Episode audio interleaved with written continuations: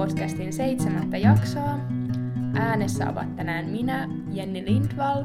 Ja minä, Essi Rätkönen. Tämä podcast tuotetaan yhteistyössä Voimalehden kanssa. Tervetuloa kuuntelemaan. Ja tässä meidän seitsemännessä jaksossa palaamme ihan tuonne alkulähteille, eli meidän jakson teema on sellainen aihe kuin lukeminen. Hmm. Eli tällä kertaa ei puhuta mistään tietystä kirjasta tai kirjailijasta, vaan puhutaan lukemisesta harrastuksena, pohditaan miksi me luemme ylipäätänsä, mitä hyötyä lukemisesta on, vai onko ylipäätänsä mitään hyötyä, miten voisi alkaa ehkä harrastamaan lukemista, milloin lukeminen on vaikeaa ja sitten mitkä ovat olleet meidän elämään mullistavia kirjoja. Kyllä vain.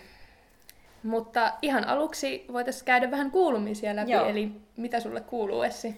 Öö, mä oon nyt muuttanut Helsinkiin hiljattain ja tänne pikkuhiljaa kotiutunut. Mm-hmm. Asun täällä töölössä ja täällä on tosi ihanaa. Ja tuota, odotan kesää innolla, koska on ollut aika paljon töissä ja lukenut tässä lähinnä kirjallisuustutkielmia, mm-hmm. koululaisten kirjoittamia ja se on ihan mukavaa, mutta aika työlästä myös.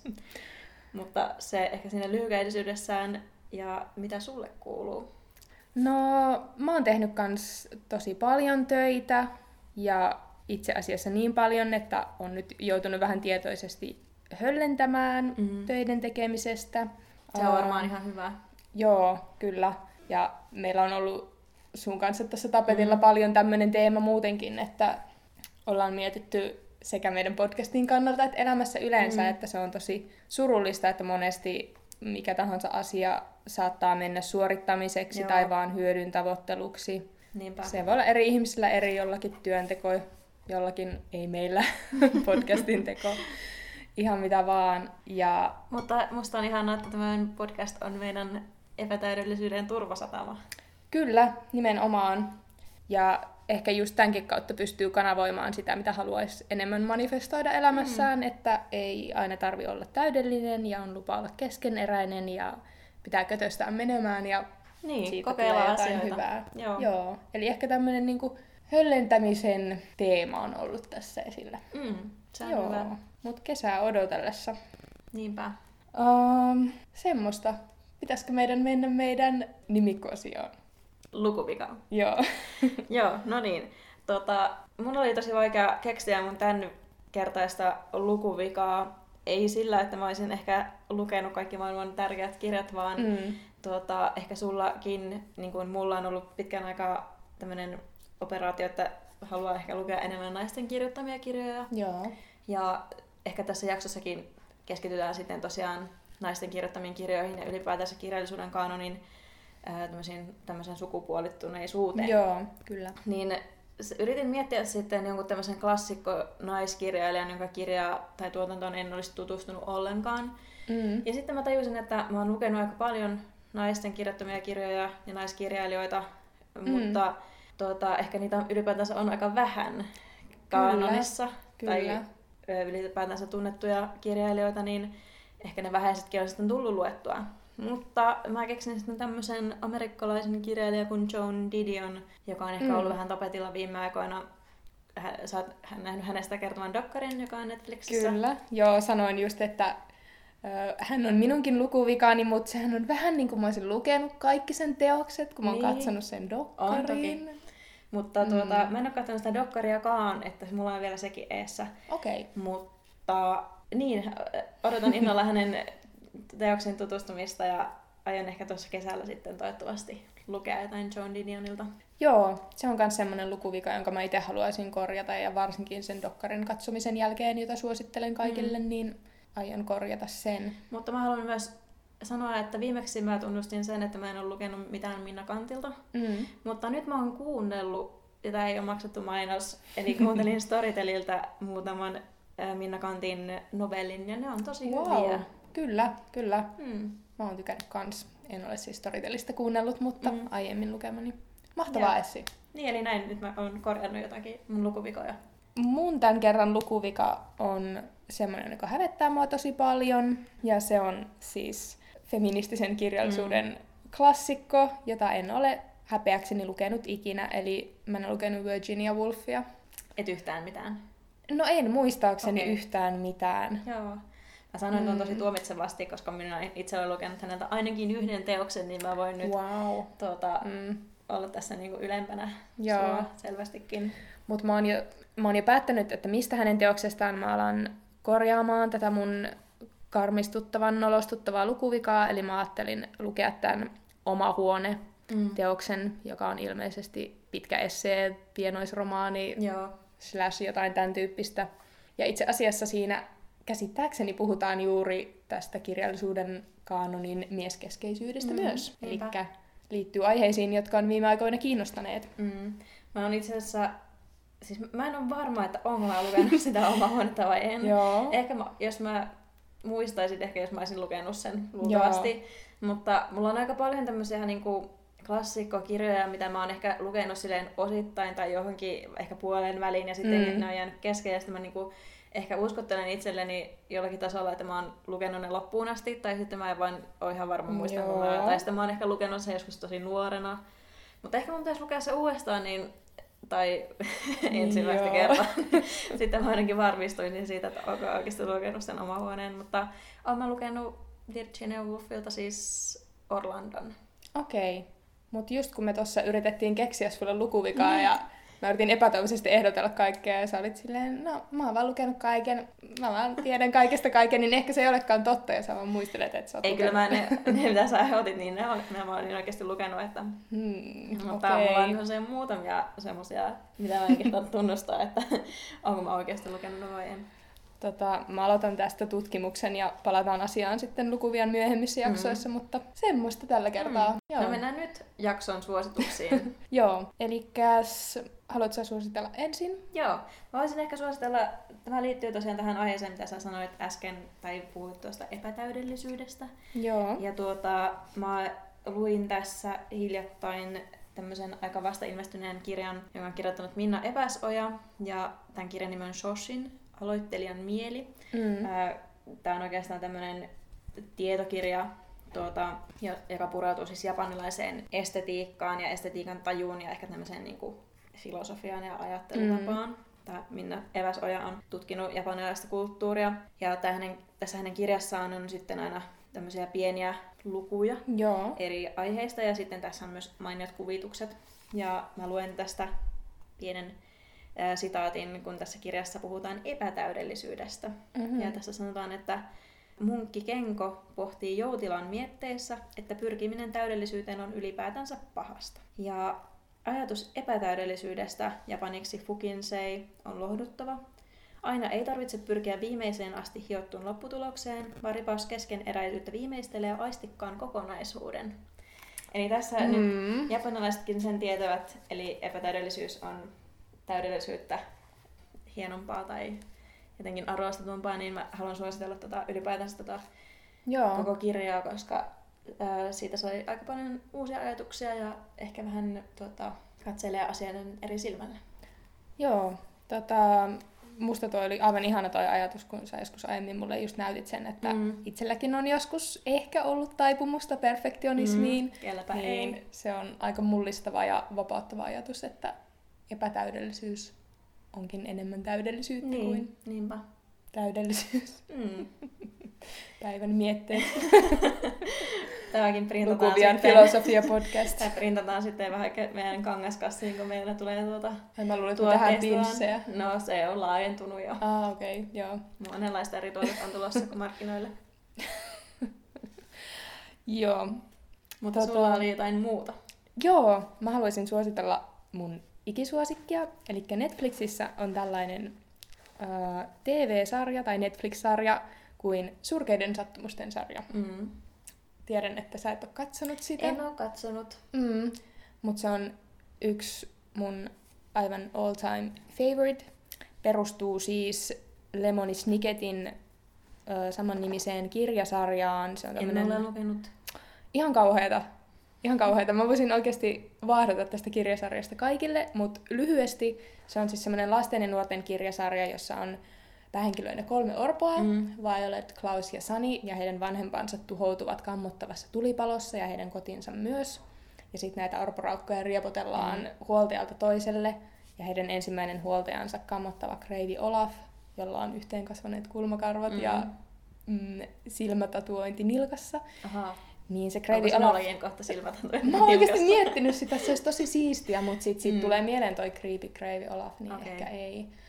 Mutta hän alkaa sitten vainota niitä lapsia ihan kammottavilla tavoilla ja 13 kirjasarjan osassa nämä neuvokkaat lapset sitten onnistuvat aina pakenemaan häneltä. Mm. Vai onnistuvatko? Se selviää, kun katsot sitä Netflix-sarjaa. Aha. Mä oon ehkä mm. sittenkin lukenut sen ekan, mutta mä en ole koskaan oikein fiilistellyt sitä. Ihan kauheita. Ihan Sun kauheita. on todella tuomitseva. Mutta mä just sanoin sulle tänään, että tämäkin on ehkä semmoisia kirjasarjoja, että sun pitää semmoisessa tietyssä herkässä mm. iässä lukea se, että sä innostut siitä tosi paljon. Minkä ikäisenä sä oot lukenut ne? No varmaan just joskus kymmenenvuotiaana okay. aloittanut sen ekan. Joo. Mut... Mä oon ehkä ollut vähän vanhempi, niin ehkä se johtuu siitä. Mm. Vuoden vanhempi kuin minä. Niin, mutta jos mä oon lukenut ne 13-vuotiaana. niin, ah. Mä et sä ajattelet vaan olevasti jotenkin paljon viisaampi. No olen toki sitäkin. Uhuh.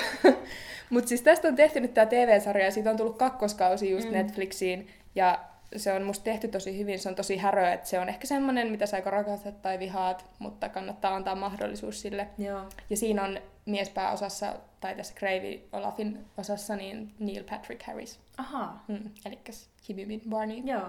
Joo, mutta sitä minä suosittelisin. No niin. Pistetään yes. korvan taakse, en lupaa mitään. Kyllä. Joo. No mennäänkö nyt meidän varsinaiseen puheenaiheeseen? Joo. Eli lukemiseen. Äh, miksi, Jenni, sä luet tai harrastat lukemista? No, pohdiskelin tätäkin pitkään ja tulin lopulta siihen tulokseen, että, että vaikka mä olisin halunnut ajatella, että no mä luen, koska mä oon niin mm, intellektuelli mm. mä oon vaan niin fiksu, niin oikeastihan mä luen varmasti sen takia niin paljon, että mulla on lapsena luettu paljon ja sit mä oon siitä oppinut itse siihen, että lukee mm. paljon, että siitä on tullut tavallaan tapa itsellä. Aivan. Toki mä myös oon aina tosi kiinnostunut asioista ja haluan laajentaa mun tietopankkia kaikkiin suuntaan, mutta mm. kyllä se varmasti lähtee sieltä lapsuudesta tosi paljon. Entäs sulla? No sama, samoja ajatuksia. Meilläkin on kotona luettu aina paljon ja tuota, mä oon kiinnitetty kirjastoon ja meillä ei ehkä hirveästi kirjoja niin ostettu itselle, mutta me ollaan aina käytetty hirveästi tosiaan kirjastopalveluita ja, mm. ja, ja on tosi paljon luettu ja muistan kyllä lapsuudesta monia hyviä lukumuistoja, että sieltä sittenkin lähtee ja sehän on ihan, ihan tuota, varmaan tutkittukin juttu, että että tuota, minkä nuorena taitaa, niin sen vanhana osaa. Mm. Eiku, miten se... Meneekö se näin? Mm, suuri Niin, eli, eli tai tätä on varmaan ehkä semmoinen asia, mikä on vaikea, vaikeampi oppia sitten vanhempana, niin kuin monet muutkin asiat ehkä on. Mm. Niin kyllä lapsuuden tuota, varhaismuistot tai nämä kokemukset mm. on ollut tosi tärkeitä tässä lukuharrastuksen muotoutumisessa.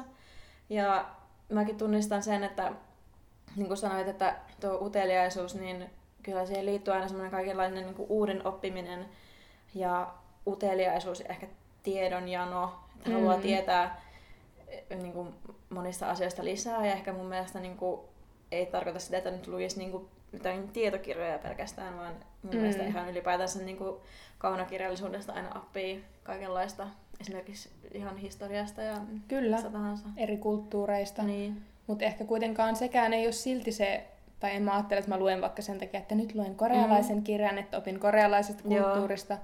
vaan ylipäätään niin, laajentaa vaan omaa maailmankuvaa vähän kaikkiin mm. suuntiin. Niin, ja sitten ehkä liittyy myös, myös semmoiseen niin kuin, tietenkin siis eskapismiin ja semmoiseen todellisuuspakoisuuteen, eli on aina mukavampi lähteä matkalle jonnekin ehkä mm. muihin kulttuureihin, kulttuureihin kuin olla vaan tässä niin kuin omassa maailmassa. Mm. Eli kyllä. Niin, kyllä mun mielestä niin kuin sanotaan, että kun, tai kirjasta, tai kun lukee kirjoja, niin on niin kuin ollut monissa eri maailmoissa. Eli, eli tota, niin kuin itsekin on kyllä kaikenlaista nähnyt ja kokenut sillä kirjallisuuden kautta, mitä mm-hmm. ei olisi todellakaan, niin kuin, mitä, tai mitä ei saanut kokea, jos ei lukisi. Kyllä, niinpä. Sittenhän me kanssa puhuttiin siitä, mikä oli musta aika mielenkiintoinen ajatus. Itse asiassahan tämän koko jakson outline on, perustuu erääseen meidän kapakkakeskustelu. Joo, kyllä. Mm. niin mistä me jo siellä keskusteltiin tässä taannoin, että öö, onko lukeminen sit myös ehkä semmoista jollain tavalla oman identiteetin rakentamista, On. jopa oman egon boostaamista On. ehkä, koska mä ainakin pitkin hampain tunnustan sen, että kyllä, kyllä mä tykkään profiloitua sellaiseksi mm. ihmiseksi, joka lukee ja joka on älykäs. Niin, Tai ja- siis, no en tiedä olenko älykäs, mutta et, tiedätkö, sit Mutta saa se, semmoisen siihen liittyy kuvan. ehkä se, Mm. mm. että niinku, kirjojen lukeminen li- niinku, yhdistetään älykkyyteen ja Mm. mm. semmoiseen. Ja ehkä se liittyy myös siihen, että kun lukeminen ehkä enää ei ole niin yleinen harrastus tai Mm. se on ehkä tai kirja-alan kriisissä ja ihmiset ei lue kirjoja ja pojat ei lue Niin, kirjoja ja kukaan ei lue niinpä. enää kirjoja, niin ehkä se liittyy myös siihen, että, että sitten voi erottautua niin kuin muista Kyllä. sillä, että, että mulla on tämmöinen harrastus. Mm. Ja kun se kaikki muut katsoo Netflixiä, niin itse voi sitten sanoa, että Niin. lukee kirjoja, Niinpä. vaikka katsoo myös Netflixiä. Mm. Et siihen varmasti liittyy jollain tasolla tommostakin itsellä, mutta sitten se on toisaalta mun mielestä myös jotenkin jopa sellainen elitistinen ekon Mm. rakennuskeino, että varmasti monikaan, joka ei vaikka lapsuudesta ole oppinut tätä, niin sitten ei voi samalla tavalla rakentaa identiteettiään. Niin. Ja ehkä Sille. se, en tiedä, menen, menen, kärjistänkö nyt jotakin asiaa tällä, mutta musta tuntuu, että ne, jotka ei lue tai on jotenkin, tai jos on semmoinen voimakas vastareaktio siihen, että kirjat on tyhmiä ja lukeminen on tyhmää tai tylsää tai jotenkin Mm. mu- muuten vaan niinku huonoa ajanvietettä, niin. Mm. niin ehkä se semmoinen ajatusmalli voi kummuta siitä, että kun ei ole ko- koskaan niin oikein oppinut siihen ja lukeminenkaan ei ole mitenkään välttämättä helppo harrastus tai että se Mm. ei niin kuin kehity kovin niin kuin välttämättä nopeasti tai ainakaan jos ei lue, niin ei välttämättä opikaan Niin. siihen niin kuin Mm. lukemisen kulttuuriin, että ehkä se niin kuin kieltoreaktio tulee sitten sieltä, että on jäänyt jostain tavallaan paitsi ja sitten Kyllä. sen haluaa niin kuin, niin kuin jotenkin leimata tyhmäksi tai hyödyttömäksi Mm. Joo, ja se ei ole koskaan päässyt mukaan siihen maailmaan. Tuo on varmasti joissain tapauksissa voi olla totta hyvinkin. Mm. Mutta sitten mietin myös sitä, että miten sun mielestä, jos ei ole vaikka niin onnekkaassa asemassa kuin Mm. me, että on lapsesta asti lukenut, niin miten sen lukuharrastuksen voisi aloittaa vaikka myöhemmällä iällä? No mä oon ainakin itse kokenut sillä hyödylliseksi, vaikka mä en ollut kova lukemaan, niin ö, tulee aina sellaisia kausia, että ei niinku jaksa lukea tai Mm. ei vaikka löydä jotakin hyvää kirjaa, niin, Mm. tai on jotenkin vaikeaa päästä siihen lukemiseen taas niinku silleen, tai päästä niinku vauhtiin siinä, niin, niin musta tuota, ää, on semmoinen hyvä neuvo, että lukee silleen säännöllisesti, vaikka päivittäin, niin muista 30 sivua on semmoinen aika hyvä, jos haluaa nyt semmoisen niinku määrällisen arvion, niin noin 30 sivua vaikka päivässä, niin siihen tulee semmoinen kiva rutiini. Joo, mä en ollut ajatellutkaan tuota. Että sitä voi ihan harjoittaa tolleen, niin. Niin. niin kuin vaikka kävisi salilla tai jotain. Niin, koska esimerkiksi siis, niin kuin, no tämä tulee tuolta koulumaailmasta, mm. mutta Mm. kun sanotaan aina, että kun kaikki osaa suurin piirtein lukea, niin Mm. mä voisin verrata tätä nyt tämmöiseen niin kuin vaikka juoksutaito, kaikki osaa juosta, Niin. mutta että sä jaksa juosta maratonia, jos et sä harjoittele sitä varten. Totta. Niin lukeminen Totta. on ihan sama juttu, et sä lu- jaksa lukea sitä 700 sivusta sinun egyptiläistä, Niin. jos et sä oikeasti harjoittele siitä. Kyllä. Munkin täytyy vielä harjoitella vähän. Niin. Öö, ja mulla olisi ehkä semmoinen vinkki, että tämä on nyt tietenkin vähän tämmöinen öö, tosi itsestään selvä, mutta että pitää oikeasti löytää semmoinen aihe, joka aidosti kiinnostaa itseä tosi paljon. Mm. Että kirjaakinhan on ihan miljoonittain ja kirjoitettu varmaan kaikista maailman Niin. asioista. Niin jos sä löydät kirjan siitä aiheesta, joka jollain tavalla sytyttää sut, niin se voi ehkä auttaa pääsemään kiinni siihen lukemiseen muutenkin. Niin, ehkä kaikki pa- palautuu myös semmoiseen itsetuntemukseen myös, että Mm. mitä ehkä niin kuin lukijassakin harjoittaa koko ajan, että, että tuota, oppii tietämään, että mistä tykkää ja mistä ei tykkää ja mitä, minkä tyylistä haluaa sieltä kirjastosta vaikka hakea. Kyllä, kyllä. Mä oon itse ainakin opetellut viime aikoina sitä, että jos joku kirja ei oikeasti kiinnosta mm. Mua, niin mun ei tarvitse lukea sitä loppuun, vaan Aivan. mä voin vaan heivata sen pois. Joo, mulla on ehkä Mm. tuo välillä sinittelen jotakin asioita loppuun, mutta, mm. mutta joskus myös tuntuu, että vaikka aloittaisi jotakin hyviäkin kirjoja, niin ne ei välttämättä aina sovi siihen hetkeen ja sitten ne jää kesken. Joo, ehkä sekin, että vaikka sua olisi joskus jossain vaiheessa kiinnostanut joku kirja ja sä oot vaikka hankkinut sen, niin se on ollut sen hetken juttu, ja sen, Mhm. sen takia se ehkä jää sun hyllyn lämmittäjäksi, koska se ei vaan enää myöhemmin puhuttele sua. Aivan. Mm. Eli siis, jos haluat aloittaa lukuharrastuksen, niin kovaa harjoittelua ja aihe, joka kiinnostaa Niin, sua. kyllä. Lukuvian vinkit. Haluttiinko me puhua sitten vielä vähän siitä, että miksi se lukeminen sitten kannattaisi, tai onko Niin. siinä jotain hyötyjä? Niin, eli jos haluaa nyt vaikka motivoida itseään lukuharrastuksen pariin nyt näillä hy- työ- hyötyajattelulla, niin, niin, niin joo. Mut niin, onhan sitä tutkimuksia, että lukeminen lisää Mm. empatiakykyä. Haluatko kertoa niistä sun kognitiivisista tutkimuksista?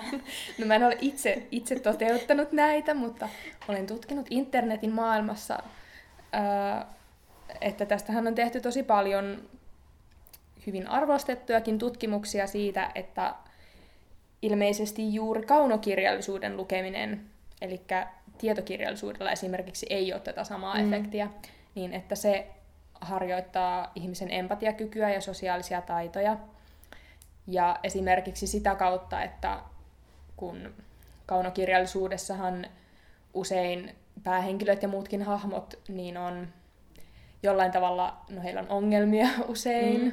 ja vastoinkäymisiä he ovat epätäydellisiä ihmisiä, niin sitten se, että sä lukijana yrität tavallaan asettua heidän asemaansa tai miettiä, että minkä takia joku ihminen toimii näin ja toimii epätäydellisesti, niin ne samanlaiset tai samat aivoalueet aktivoituu ihan oikeassakin tosi elämässä, kun mm. sä yrität miettiä, että miksi joku toinen ihminen Mm. toimii vaikka eri tavalla kuin sä tai ö, toimii epätäydellisesti. Eli se ihan niin kuin käytännössä se on tavallaan harjoitusta niin kuin Aivan. tosi elämää varten. Niin se on ihan totta, että Niin, Mm. ja johtuuko sitten se, että nykyään tuntuu, että maailma on niin kova ja kovat arvot on vallalla, koska Mm. ihmiset ei enää lue niin paljon. ihan varmasti, ihan varmasti. Ja toinen Mm. asia, mikä tämän todistaa, niin on se, että mehän ollaan tosi empa- empatiakykyisiä ja ihania ihmisiä me luetaan paljon. Mm, Paitsi mä- silloin, kun me tuomitaan niitä Niin. kirjoja, mitä me ei olla luettu. Niin mä jäin just tässä miettimään, että mä en kyllä tiedä, että onko lukeminen kehittänyt mun empatiakykyä mitenkään merkittävällä tavalla, koska mä oon joskus tosi kyyninen. Mm, Olisit varmaan vielä pahempi. Niin ehkä mä olisin oikeasti ihan hirveä Niin. ihminen, jos mä en lukisi. Mm. Mm. Nyt mä oon tavallaan päässyt semmoiselle normaalille mm. Mm. tasolle ehkä. Joo. Ja no jos lukemisen hyödyistä puhutaan muutenkin, niin ainahan puhutaan myös siitä, että sun sanavarasto on miljooni, miljoona kertaa laajempi mm. kuin semmoisella, joka ei lue ja vaikuttaa koulumenestykseen muutenkin ja varmaan sit työelämässäkin menestykseen. Mm. Eli tota, asioita, joita kohtaan päivittäin Mm. tuolla työelämässäni. No koet sä, että sulla on tosi laaja sanavarasto ja sä oot yleissivistynyt ja... No siis koen, koska tuota, mm. musta tuntuu, että, että niinku hyvin, tai niinku aika vielä varha, tai siis mm. ää, yliopistossakin ennen kuin opiskelin esimerkiksi suomen kieltä, niin Mm. tuntuu, että mun oikein kirjoitustaito perustuu lähinnä siihen, että mä oon lukenut tosi paljon ja nähnyt konkreettisesti siellä esimerkiksi, että mihin pilkku Kyllä. sujahtaa Mm. tai mikä alkaa olla alkukirjaimella ja mikä on yhdistään ja niin edelleen. Eli ehkä se niinku tulee semmoinen no mututuntuma, mm. että miten tämä asia menisi, vaikka ei välttämättä muista niitä oikein kirjoitussääntöjä sillai, niinku virallisesti. Kyllä. Hei, toi on muuten ihan totta, koska mä nyt tunnustan, että mä en ole esimerkiksi opiskellut edes suomen kieltä kuin jotain muutamia kursseja yliopistossa, mutta silti koen, että mun oikein kirjoitus on just sen mututuntuman kautta mm. niin suhteellisen hyvä. Mm. Ja sitten se, että ehkä koen myös sen yleissivistyksen omalla kohdalla, että se Joo. on se suurin juttu. Että joskus, tämä nyt kuulostaa hirveän ylimieliseltä, mutta joskus koulussa nuorempana, niin mä saatoin ihmetellä, että miten, miten jotkut muut tyypit ei tiedä vaikka sellaisia mm. Asioita, mitä mä olin lukenut jostain Jules Vernen kirjoista Joo. tai jotain tämmöistä. Että ihan varmasti vaikuttaa siihen. Joo, mulla Mm. on vähän samat kokemukset. Mu- Mä muistan joskus ala-asteella, kun harjoiteltiin siis kirjaimia, Mm. niin meillä oli siis Aapinen ja harjoiteltiin K-kirjainta ja opettaja, Mm. siinä oli siis Aapisessa kuva ja Joo. opettaja pyysi keksimään sieltä kuvasta kaikkia K-kirjaimella alkavia sanoja. Joo. Ja sitten kun kaikki oli keksitty jo, niin sitten siinä oli niinku kattiloita. Joo. Niin mä muistin, että mä olin lukenut ö, Muumipekka ja pyrstötähti-kirjaa, missä Mm. sanottiin, puhuttiin kattilasta, että kasari. Joo. Ja mä osasin sanoa sitten keksiä, että siellä oli kasari. Ahaa, wow. Ahaa. Joo, mutta just tuo, että itselläkin varmasti on ollut jo tosi sellainen pikkuvanha sanavarasto mm. pienenäkin lukemisen takia. Että... Ja se myös lapsena osasin sitä aika hyvin kirjoittaa myös semmoisia kaunokirjallisia tekstejä, koska tuota, oli se jotenkin semmoinen niin tekstin taju kehittynyt. Joo, mulla on kyllä ihan sama kokemusta. Aina kirjoitin tosi pitkiä aineita ja tämän tyyppistä. Mm-hmm. Mutta nyt kun me ollaan kehuttu itseämme tässä pitkään, kuinka fiksuja lapsia me oltiinkaan, niin silti vaikka lukeminen kehittää tosi paljon kaikkia hienoja ja hyviä ominaisuuksia mm. sinussa, niin sitten mä oon myös miettinyt sitä, että niin kuin tässä meidän alkumanifestin hengessä jo mm. puhuinkin, että tarviiko siitä kuitenkaan olla oikeasti mitään hyötyä? Että kuitenkin mulle kaikista tärkeintä siinä on, että se on kivaa. Niinpä, ja mm. tuota, ehkä tämmöinen niin tarinankerronta taito ylipäätänsä, niin sehän on ollut ihmisen mukana niin kuin ammoisista ajoista saakka, eli, eli miksi se niin kuin, tuota, ajateltaisiin jotenkin semmoisena nykyään niin kuin väline asia, tai että siinä olisi väline hyöty. Mm. Eli ehkä se on vain semmoinen ihminen, ihmisen ominaisuus, että kiinnostuu tarinoista ja tietenkin sitä mm. kautta niin kuin lukemisesta esimerkiksi. Kyllä, ja mua muutenkin, mä aina karsastan vähän semmoista suhtautumista taiteeseen, että sillä pitäisi olla vaikka joku terveydellinen hyöty tai mm. sosiaalinen hyöty. Tietenkin se on mukavaa plussaa, mutta mä oon aina vähän semmoisessa Tuve Jansson hengessä ollut myös sitä niin. mieltä, että taide on taidetta varten. Niin, ja mä myös ajattelen sitä, että semmoinen yhteiskunta, jossa ei vaikka ole sijaa taiteelle tai semmoiselle ns. Mm, määrätiedottomalle puuhastelulle tai jotenkin semmoiselle asialle, millä ei ole semmoista välinehyötyä, niin se on kyllä tosi surullinen ja aika toimimaton ja mm. tuota, epäterveellinen yhteiskunta. Mm, kyllä.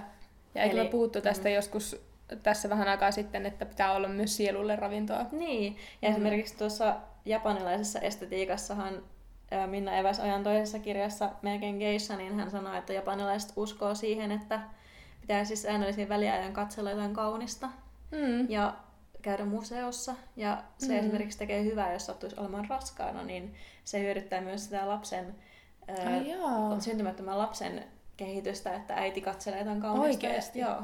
Ai jaa, just. Mm. Eli mm. kaikki museoon, raskaana olevat naiset. Raskausajan vinkkejä jaellaan mm. täällä. Ja Joo. kyllä mä mm. niin ajattelen muutenkin, että ylipäätänsä ihmiselle tämmöinen kaikenlainen luominen, oli se sitten taidetta tai kirjallisuutta, niin sehän on tosi semmoinen, ja kaikenlainen niin leikkiminen ylipäätänsä. Mm. Tässä on enemmän leikkiä, eli se on merkki semmoisesta älyllisestä toiminnasta ylipäätänsä ja siitä, että tai mun mielestä niin kuin, luominen on ihmiselle tosi ominaista, koska on löydetty ni, ni, luolamaalauksia ihmisen alkuajoista mm. lähtien ja Niinpä. niilläkään ei välttämättä ole mitään NS-hyötyä, että ihmiset on tykännyt aina puhastella mm. kaikenlaista ja jättää itsestään jälki. Ja oikeastaan se on myös yksi tekijä, joka erottaa ihmisen vaikka eläimestä niin. se, että meillä on semmoinen sisäsyntyinen tarve tai halu luoda jotain niin. ihan ns. turhaa. Niinpä. Mm. Tai siis luoda taidetta. Niin. Mm, kyllä. Joo. Joten lukemisella on hyötyjä, mutta ehkä tärkeintä on, että se on vaan ihanaa hauskaa puuhastelua. Niinpä. Ja täysin turhaa. Älkää lukeko, se on täysin turha. Mutta vaikka lukeminen on mukavaa ja mm. ihanaa, niin on se myös tosi vaikeaa. On. Ei ole mikään helppo juttu. Mm. Mä esimerkiksi tuota, kuuntelin tuommoista mainiota Takakansi-podcastia, joka puhuu myös kirjoista ja kirjallisuudesta. Mm. Siellä oli vieraana kustannustoimittaja ja esseisti Antti Arnkil. Ja mä siteraan nyt Anttia tässä suoraan, eli hän sanoi, että mm. lukeminen on raakaa työtä. Eli se ei Joo. ole todellakaan aina helppoa tai mitenkään niin kuin ihanaa. Eli se vaatii aika paljon ajatustyötä ja keskittymistä ja mm. syventymistä. Ja helpomman viihteen saa jostakin muualtakin kyllä. Joo. Ja tähän ehkä liittyy myös niin tämmöinen, jos on reading slump, mm. eli semmoinen huono hetki lukea tai Joo. kuiva vaihe kirjojen kanssa. Kuivakausi. Niin, onko sulla vinkkejä siihen, miten pääsisi yli tämmöisestä vaikeasta kaudesta? No tota, mullahan esimerkiksi oli se vaikea kausi silloin, kun tein mun gradua, ja mä en silloin lukenut varmaan puoleen vuoteen mitään kaunokirjoja, ja mä luulen, että se johtuu just siitä, että oli tavallaan niin, päätikin teki niin paljon mm. töitä muuten, että ei ollut tilaa semmoiselle niin kuin lisää Joo. ottaa semmoista aktiivista työtä sinne. Mutta tota, olen aina päässyt kyllä yli näistä mun reading slumpeista. Ja mulla oli tässä itse asiassa joku aika sitten taas sellainen, ja aika yllättävältä taholta löysin siihen ratkaisun, eli aloin lukemaan ensimmäistä kertaa elämässäni poliittista sarjakuvaa. Hmm. Koska se oli semmoista sopivan kevyttä ja nopeaa luettavaa, mutta sitten kuitenkin sieltä tulee semmoista älyllistä stimulaatiota mm. myös. Niin sitten tavallaan kun sen kautta pääsi taas kiinni siihen lukemiseen, niin nyt mä oon taas ihan on track. Joo, mm. ja mä suosittelisin myös aina niin kuin lastenkirjojen lukemista silloin, kun tuntuu vaikealta. Joo. Säkin olit lukenut nyt veljeni Leijona mieltä. Joo, tää on toinen vinkki kanssa. Mä kävin kirjastossa ja ostin, ostin, siis mm. tota, varastin, lainasin äh, sellaisia lohtukirjoja. Mm. Eli sellaisia, jotka sä oot jo lukenut moneen kertaan, sä tiedät mitä niissä tapahtuu, mutta niissä on sellainen ihana kotoinen fiilis.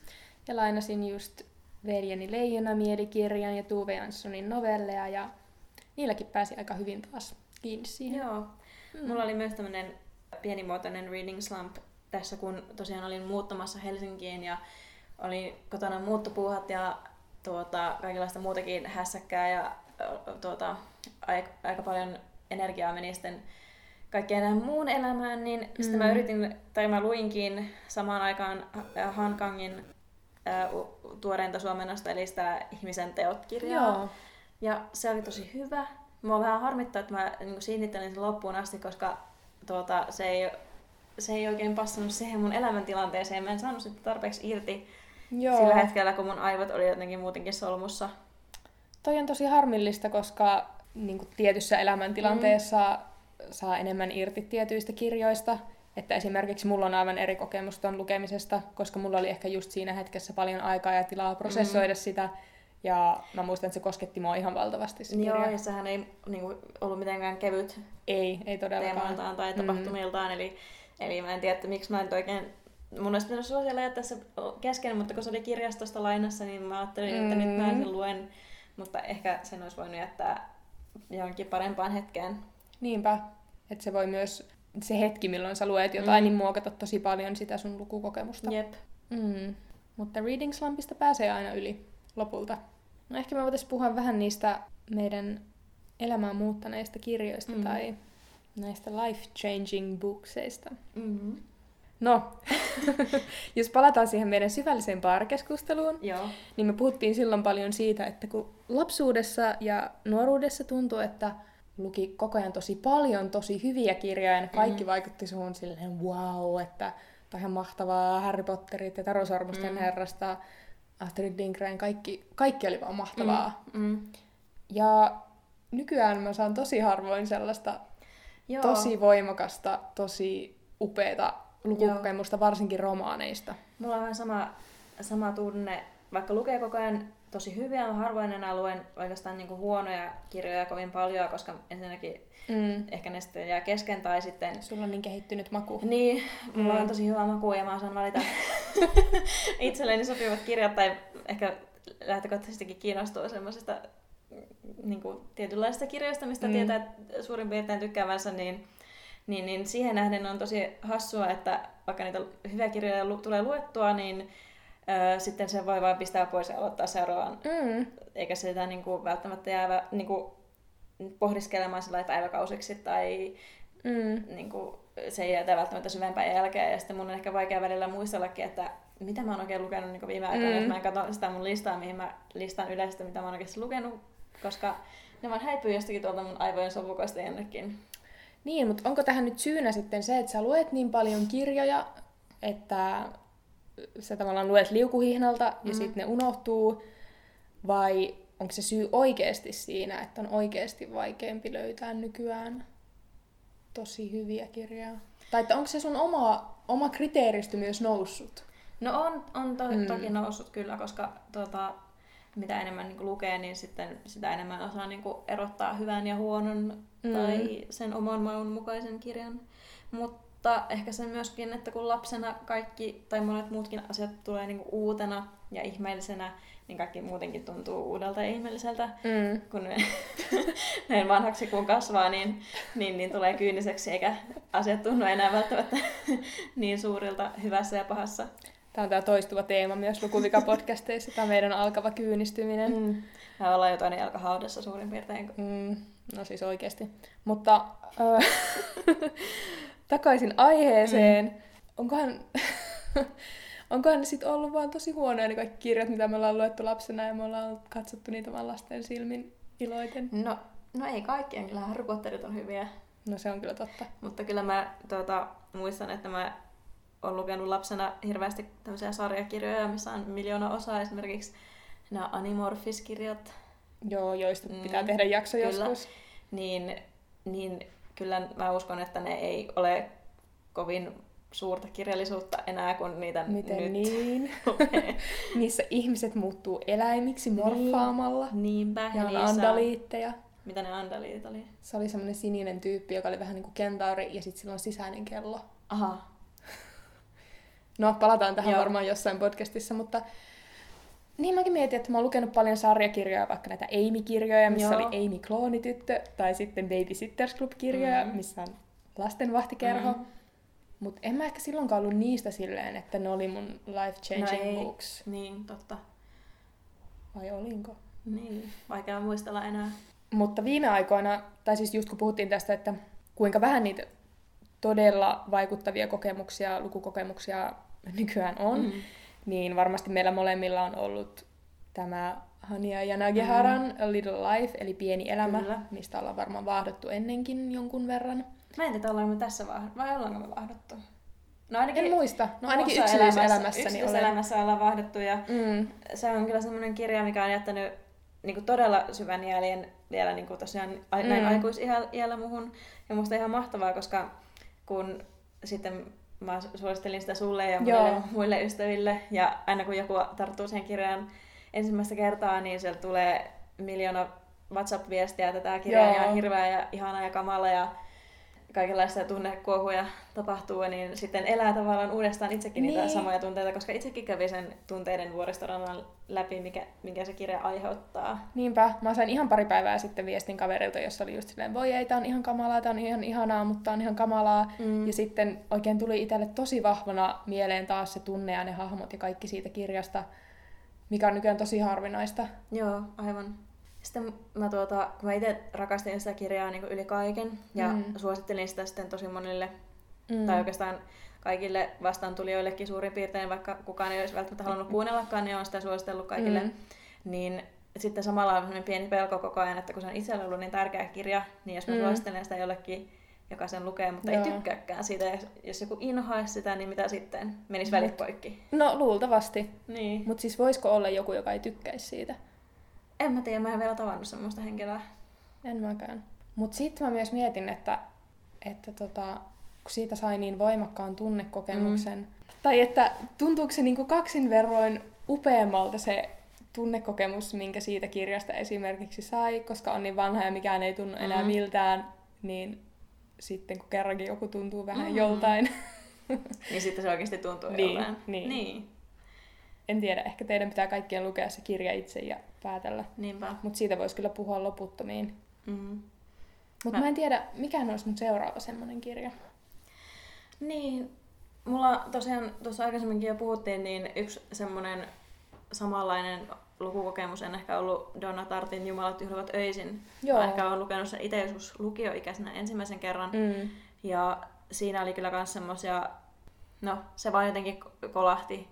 Joo, mulla kans. Mm. Ja tuota, olen mä sen lukenut sen jälkeenkin muutaman otteeseen ja kyllä mä oon sitä kovasti tykännyt. Ja mä ehkä etsin semmoista koko ajan samantyyppistä kirjaa, mm. joka ei olisi kuitenkaan se Niin. sama, vaan jo, jollakin muulla tavalla samantyyppinen. Mutta, t- mutta ehkä sekin, että kun mä luin sen silloin lukioikäisenä, milloin mä olin vielä vähän nuorempi ja mm. vastaanottavaisempi, niin en tiedä, jos mä lukisin sen nyt, niin tykkäisinkö mä sitä nyt niin paljon. Niinpä. Ja sitten myös se, että kun koko ajan etsii sitä seuraavaa oman elämänsä mm. Suurta romaania, niin se on toisaalta tosi turhauttavaa, mutta sitten tosi jännittävää, koska sä et ikinä voi tietää, että löydätkö sä sen ensi viikolla mm. Vai meneekö siihen kaksi vuotta ennen kuin sä luet seuraavan hyvän romaanin, Niin. tai siis todella hyvän Niin. romaanin. Mä toivon, että se tulisi pian se aika. Jos teillä kuulijoilla on vinkata tämmöisiä elämää suurempia romaaneja, niin tuota, kertokaa ihmeessä, mitä Joo. Lukea. Todellakin. Koska mulla on vähän semmoinen vajaus ollut jo noin vuoden ajan. Mm. Niin, ehkä se vähän jää koukkuun jotenkin siihen tunteeseen. Niin. Se on Niin. vähän niin kuin huumetta. Niinpä haluaa aina vaan paremmat kiksit. niin, niin. Silloin nuorena sitä vaan otti kaikkea, mitä Nyt on jo niin kirjastosta turtunut, että sattui saamaan, että nyt tarvii niin korkea niin, kirjallisuutta. vahvoja että huumeita. Että... Huhhuh. Pitäisikö lähteä vierotus, vierotushoitoon? Ei, kyllä mä haluan ne seuraavat kiksit vielä jostain. Niinpä. Mutta ehkä hyvän, hyvän ja elämää muuttavan kirjan merkki on just semmoinen, niin kuin vaikka Jumalat juhlivat öisin ja pieni elämäkirjojen kohdalla, että sä oikeasti jäät miettimään sitä vielä pitkäksi aikaa Mm. ja se palautuu takaisin sun mieleen uudestaan. Mm. Mä oon myös huomannut, että, että kirjasta jää syvempi jälki, jos niistä keskustelee jonkun kanssa yhdessä, Mm, kun se, että kyllä. lukee kirjan yksinään, koska mun lukupiiri, terveiset vain, niin, niin, niin on ollut siitä hyvä, että me ollaan luettu siellä monenlaista kirjallisuutta ja sitten ne jotenkin jää, tai niissä jää sy- syvempi jälki itselle, kun niistä puhuu jonkun toisenkin kanssa. Mm, totta, totta. Seuraavaa life-changing bookia odotellessa sinä voisit, Essi, kertoa meille vähän tästä uudesta kirjallisuuden kaanonista. Joo, eli ajatus tuota, me ollaan ehkä kerätty vähän tämmöistä niinku feminististä naiskirjallisuuden, tai ei naiskirjallisuuden, vaan kirjallisuuden kanonia. Unohdetaan se naisetuite kokonaan pois. Se on tosi ärsyttävää. Mua Mm. ärsyttää, että puhutaan nais siitä ja tästä, koska nais ei tietenkään ole universaaleja, Mm. vaan se on vain niinku etuliite, mikä pitää aina laittaa joka paikkaan. Tämä on uusi kirjallisuuden kanon, joka on Mm. universaali. Kyllä. Ja tämä perustuu siis ajatukseen, koska mä luin hiljattain, tai oikeastaan kuuntelin Saara Mm. Uuden romaanin nimeltä Sivuhenkilö, jonka Minä sinäkin myös. olet lukenut tai Mm. kuunnellut. Ja se oli hirveän hyvä ja mä tykkäsin sitä tosi paljon.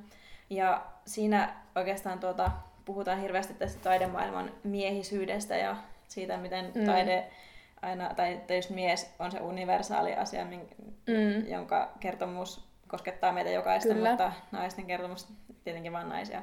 Mm. Niin tässä tämä kirjan nimetön päähenkilö, joka itsekin ehkä tuntee olemassa tämmöinen sivuhenkilö elämässä ja taiteessa ylipäätänsä, Mm. niin hän esittelee tämmöisen feministisen kirjallisuuden kaanonin, ja eikä aio kuulemma perustella mitenkään niitä valintoja, vaan ne ovat siellä sattumanvaraisesti niin kun kirjallisuuden Mm. kaanon ehkä on muutenkin muodostunut, koska tämä sivuhenkilö tässä kirjassa niin uskoo siihen, että ka- ö, klassikko syntyy sillä lailla, että Mm. siihen tarpeeksi monta kertaa viitataan, niin se vaan sitten saavuttaa Kyllä. klassikon aseman ja sattumoisin, kun historia on ollut aika miehistä ja Mm. mm. naiset ovat olleet jossakin kotona synnyttämässä lapsiaan ja miehet ovat päässeet, Synnytystalkoissa. niin, miehet ovat päässeet kirjoittamaan ja tekemään taidetta niin, ja myöskin kuluttamaan sitä, niin on ehkä ollut aika luonnollista, että miehet ovat sitten viitanneet Mm. tarpeeksi paljon näihin mie- miesten kirjoittamiin kirjoihin, jolloin yllätys, yllätys, kirjallisuuden kanon on aika miehistä. Mm. Puhumattakaan siitä, että naisilla nyt ei ole ollut mahdollisuutta osallistua välttämättä taiteeseen niin paljon, niin mekin ollaan tämän ajatuksen hengessä sitten koottu tämmöistä omaa kaanonia, joka Kyllä vain. on, siinä on varmaan osittain samoja kuin tässä Saara Turusen sivuhenkilön kaanonissa, niin ää, meidän kirjallisuuden kaanonissa ovat ainakin seuraavat henkilöt. Tähän kaanoniin saa ehdottaa myös muitakin, mutta tänne ollaan laitettu Liv Strömqvist, Tuve Jansson, Lucia Berlin, Roxanne Gay, Elena Ferrante, Chimamanda Ngozi Adichie, Virginia Woolf, Alan Montgomery, Jane Austen, Edith Södergran, Minna Kant ja Laura Gustafsson. Yes, me tosiaan tässä ollaan kerätty tätä kaanonia ja ajateltiin jakaa tämä meidän somekanavissa piakkoin ja toivotaan sitten, että tekin ehdottaisitte sinne lisää, lisää uusia Mm. kaanonin jäseniä. Kyllä. Ja koska tämä on vaan tällainen tosiaan, mikä ollaan nyt mututuntumalla. Mm, Tässä on siis enemmänkin nimiä, mutta mainittiin tuolta muutamia. Joo, Mm. tämä oli tämmöinen raaka versio. Kyllä, kyllä. Eli toivotaan teidän näkemystä aiheeseen. Ensi kerran, menisin sanoa tästä ensi viikon, mutta ehkä ensi viikolla ei tule jaksoa, mutta seuraavan kerran aiheena meillä on sarjakuvat. Kyllä. Se on ehkä vähän tuntemattomampi tai aika paljonkin tuntemattomampi aihe itselle, mutta kuten olen sanonut, podcast on aina hyvä tekosyy tutustua Mhm. sellaisiin aiheisiin, joihin ei ole aiemmin tutustunut niin paljon. Mm, aivan. Mm. Eli puhumme sarjakuvasta ensi kerralla. Kyllä. Kuulemisiin. Kuulemisiin.